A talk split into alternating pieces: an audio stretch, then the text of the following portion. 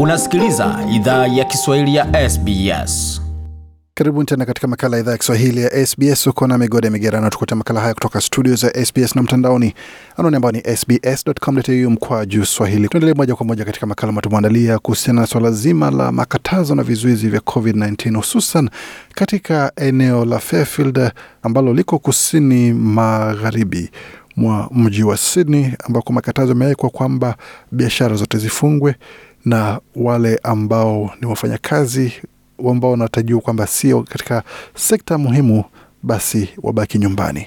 Mmoja wa wale ambao wameathiriwa na makatazo haya ni Binava ambaye ni mmiliki wa biashara pale katika kitongoji cha Fairfield, na tatueleza hali ikoje kwa upande wake, hususan katika makatazo haya na janga zima la COVID-19 limeathirije biashara yake. Uliposikia tangazo kwamba Fairfield na vitongoji vya karibu ya Fairfield vitakuwa chini ya marufuku ya usafiri na baadhi ya biashara itabidi zifungwe na wafanyakazi wabaki nyumbani, wewe kama mtu ambaye unajiajiri na unajifanyia kazi mwenyewe ulisikiaje? Asante sana uh, Gode kutoka SBS eh, Swahili mkwajo. Nilikuwa kabisa, nilikuwa roho imevunjika. Nilijua kama tutafanya je, tutaishia wapi, tutaenda wapi, tutafanya nini? Ilikuwa ni woga wengine wanasemaka woga na hofu wa maisha. Kilichokupa hiyo hofu kubwa ni nini? Ni tangazo kwamba biashara lazima zifungwe, ama ni kwa sababu ya kazi ambazo unafanya? Ya kwanza ni ile biashara na kazi, sababu kwanza tuseme kazi, sababu watu wengi wanategemea hiyo kazi yangu hiyo kazi hiyo tunafanya ya not for profit. Watu wengi wale multicultural wazungu weusi wale wa new arrival hawana makazi, wengine wako kucentraling, wanawafungia pesa zao, hawakuripoti. Mambo mengi, lugha inasumbua. Maanake kwanza, hofu ya kwanza ndio ilikuwa wale watu watafanya je, wataenda wapi, watakimbilia kwa nani? Ndiposa uliona sisi kama vile na Kango Vision nilijitolea.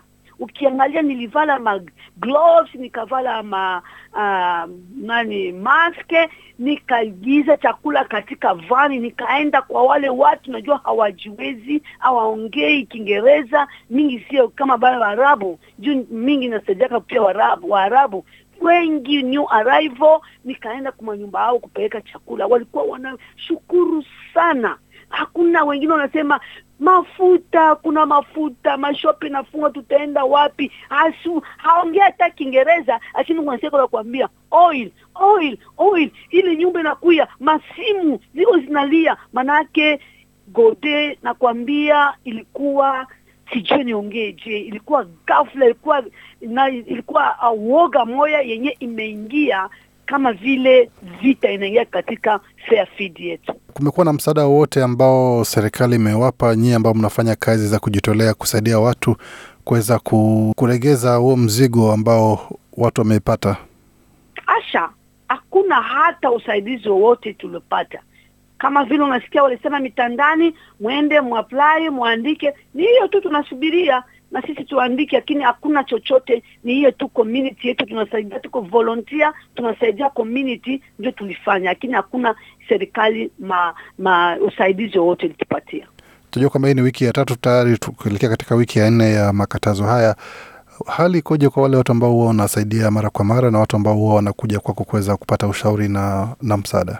Masimu Gode, masimu masimu. Kama sasa hivi unaniona mimi naenda kupeleka chakula naenda kumpelekea, kuna mama kuna mtoto na mjamzito ananiita, mama, nifanye je? Shopi zote zinafungwa, mimi hapa sijiweze. Namwambia nakuja.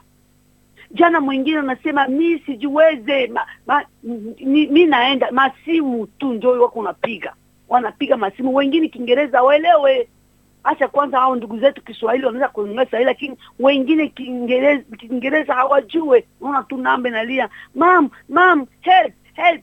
Unasikia tunajua kama hapo ni chakula juu ni wale watu wanakuchaka kwa kwa organization yetu kuna Kango Vision kutafuta misaada najua ni wale tumie ule na mume wangu. Tunaingia kwa gari tunacha chakula kwa gari tunaenda kule. Wanafurahi. mm.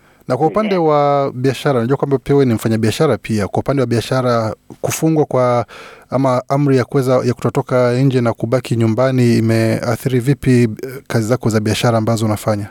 Gode, imeharibisha asilimali, sababu unajua biashara yangu ilikuwa kuwa na, na level ingine, ilibidi nianze ku ile nani shop kubwa yenyewe niisha kufungua kule ndani, ibidi tarehe moja mwezi wa saba ndio nianze kufungua, naanze kutia design kule ndani, na kila mwezi mi napataka dola, nikipata chini ya elfu kumi na mbili ndio pesa mi napataka kila mwezi. Imagine sasa ni pesa ngapi mi napunguza. Nimelipa deposit, nimelipa 15000 elfu kumi na tano, nimelipa wale watu wa kutoa uchafu, kusukula, kufa, hiyo yote nimelipa tena 20000. Nani atarudisha hiyo pesa? Ni kihombo na kihombo tu, ni Mm. kulia na kulia tu. Serikali imesema kwamba kuna takriban dola elfu kumi na tano ambazo zitatolewa kwa biashara ambazo ni biashara ndogo na biashara ambazo zimeathiriwa na tangazo hilo la kufungwa kwa biashara zao. Unadhani kwamba hapo kutakuwa na angalau msaada kidogo wa kuweza kukuinulia huo mzigo wa, wa kodi na, ya, na zile hela ambazo umepoteza ama hazitatosha? Hapana, ni hasara tu, ni hasara tu, lakini wanasemaka moja kuongeza eh, zero ni moja. Na zero na zero ni zero. Tunashukuru kwa hiyo, sio vibaya pia kutu, kutusaidia, lakini haitusaidie kama vile tungekuwa tunafanya kazi yetu sisi wenyewe, sababu hii haitasaidia kama ni salary yangu, ila haitasaidia salary. Niko na wafanyakazi kama nne, italipia wafanyakazi. Sababu napasha kuwalipa haiulipe mfanyakazi na wao hawataenda kwa government na si government walipe, ni mimi ndio nitawalipa juu mimi na ajiri juu. Kuna mambo ingine bana banaleta pale, banasema kama una unapokeaka Centrelink hautapata hiyo nani. Juu mimi na, na niko na wafanyakazi wale wanatoka katika job active.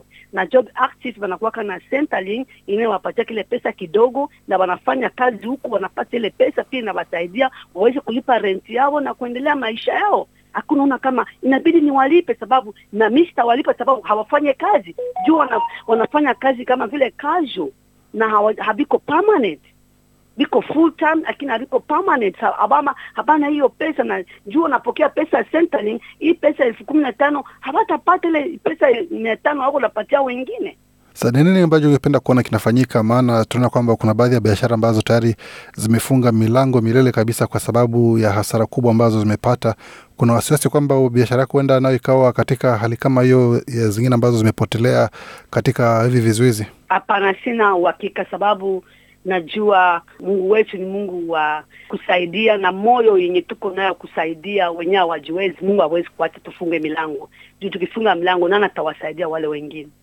Ndo sehemu nzuri kabisa ya kumalizia hapo. Huyo ni mkurugenzi mkuu wa shirika la Nakango Vision pamoja na kwa mjasiriamali katika kitongoji cha Fairfield akizungumzia hasara ambazo amepata kwa upande wa biashara pamoja na masikitiko yake kwa upande wa kuweza kukosa kusaidia watu ambao wanasaidia katika shirika lake la Nakango kama ilivyo kawaida kwa sababu ya makatazo ya COVID-19. Mengi zaidi kuhusu kazi anazofanya, tembelea tovuti yetu ambapo utapata mwelekezo na mwongozo kwa jinsi ya kuwasiliana naye katika shirika lake. Hii ni idhaa Kiswahili ya SBS. Je, unataka kusikiliza taarifa zingine kama hizi? Sikiliza zilizorekodiwa kwenye Apple, Google, Spotify au popote pale unapozipata.